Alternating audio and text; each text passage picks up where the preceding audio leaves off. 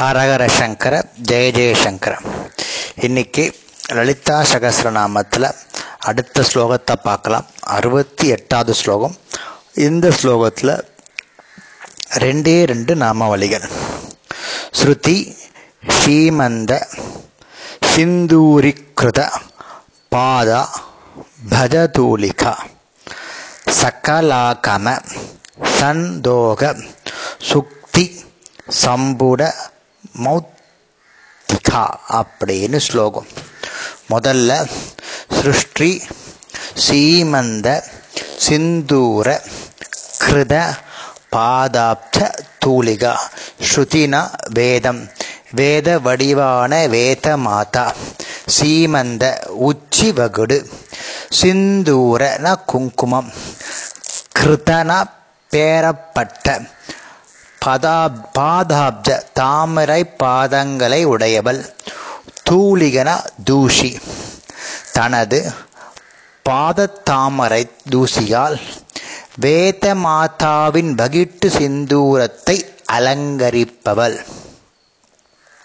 அதாவது நான்கு வேதங்களை தேவதைகளாக உருவகப்படுத்தி அந்த தேவதைகள் அன்னையை தொழும்பொழுது அவள் பாதத்தின் தூசி சிவந்த நிறம் அவர்களின் நெத்தியில் சிந்தூர வேத விந்தூரமா சிந்தூரமா வகிட்ட வகுடு இருக்கு இல்லையா? அதை அலங்கரிப்பதாக உரைக்கிறது. வேதங்களாகிற ஸ்திரீகளின் முன் வகிட்டில் சிவந்த சுந் சிந்தூரமாக விளங்கும் தன்னுடைய பாத கமலத்தின் தூசியை கொண்டவள். இந்த நாம ஒரு சிறந்த உருவகத்துக்கு எடுத்துக்காட்டு. வேதங்க ஆகிற ஸ்ரீகள் தேவியில் வணங்கு பாதங்கள் வணங்குகின்றனர்.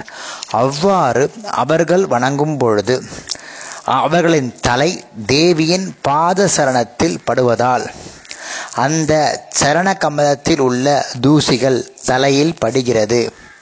அம்பாளின் பாதங்கள் எப்பொழுதும் செம்பஞ்சு குழம்பினால் அலங்கரிக்கப்பட்டு இருப்பதால் அந்த பாத தூசிகள் சிவகப்பு நிறமாய் உள்ளன. இந்த சிவகப்பு வேதமாகிற ஸ்திரீகளின் முன்வகட்டில் படிவதால் அந்த முன்னுச்சி சிவப்பாக மாறுகிறது. இதில் சுமங்கலிகளுக்கு நெற்று வெகட்டில் சிந்தூரம் தரிப்பது மிக அவசியன்றதை இன்டைரக்டாக சொல்கிறது லேடிஸு எல்லாருக்குமே செந்தி வகுட்டில் குங்குமம் அணியணும் சிந்தூரம் ஸ்டிக்கர் போட்டு சொல்ல சிந்தூரம் அணியணும். வேதத்தின் சிரஸ் என்று குறிப்பிடுவது உபனிஷத் பாகம். அதாவது வேத சிரஸ்ன்றது உபனிஷத் பாகத்தில் கூறப்படுகிறது.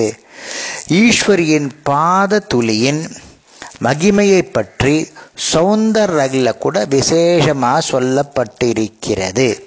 அடுத்த ஸ்லோகம்.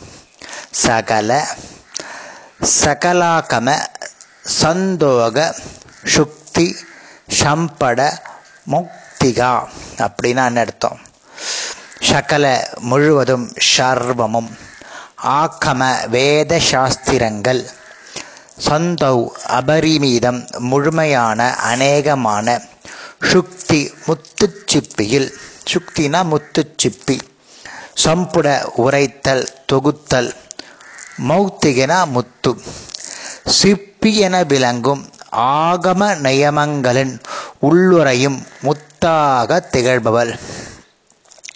ஆகம நியமங்கள் அனைத்தும் அனைத்தும் முத்தை சுமர் முத்தை சுமந்து நிற்கும் சிற்பியை போன்றதே.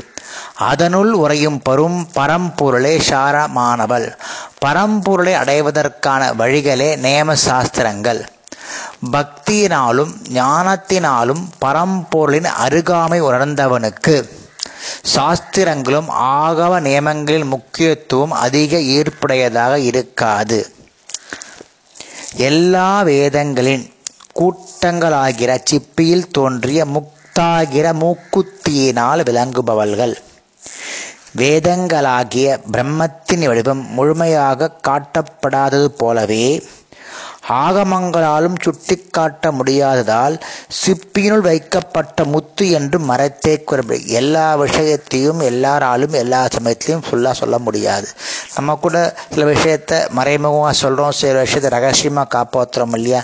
அதே மாதிரி வேதத்திலும் இருக்கிற சூஷ்மங்களும் ஆகமத்தில் இருக்கிற சூஷ்மங்களும் எப்படி சிப்பிக்குள் இருக்கிற முத்து மறைச்சு மறைச்சு சிப்பி முத்து வந்து சிப்பிக்குள்ளே இருக்க முத்து மறைச்சுன்னு இருக்கும் அந்த மாதிரி இருக்குது அம்பாலே ஆகமங்களான சிப்பியில் விளங்கும் முத்தே என்று கொண்டாலும் இங்கு பொருத்தமே.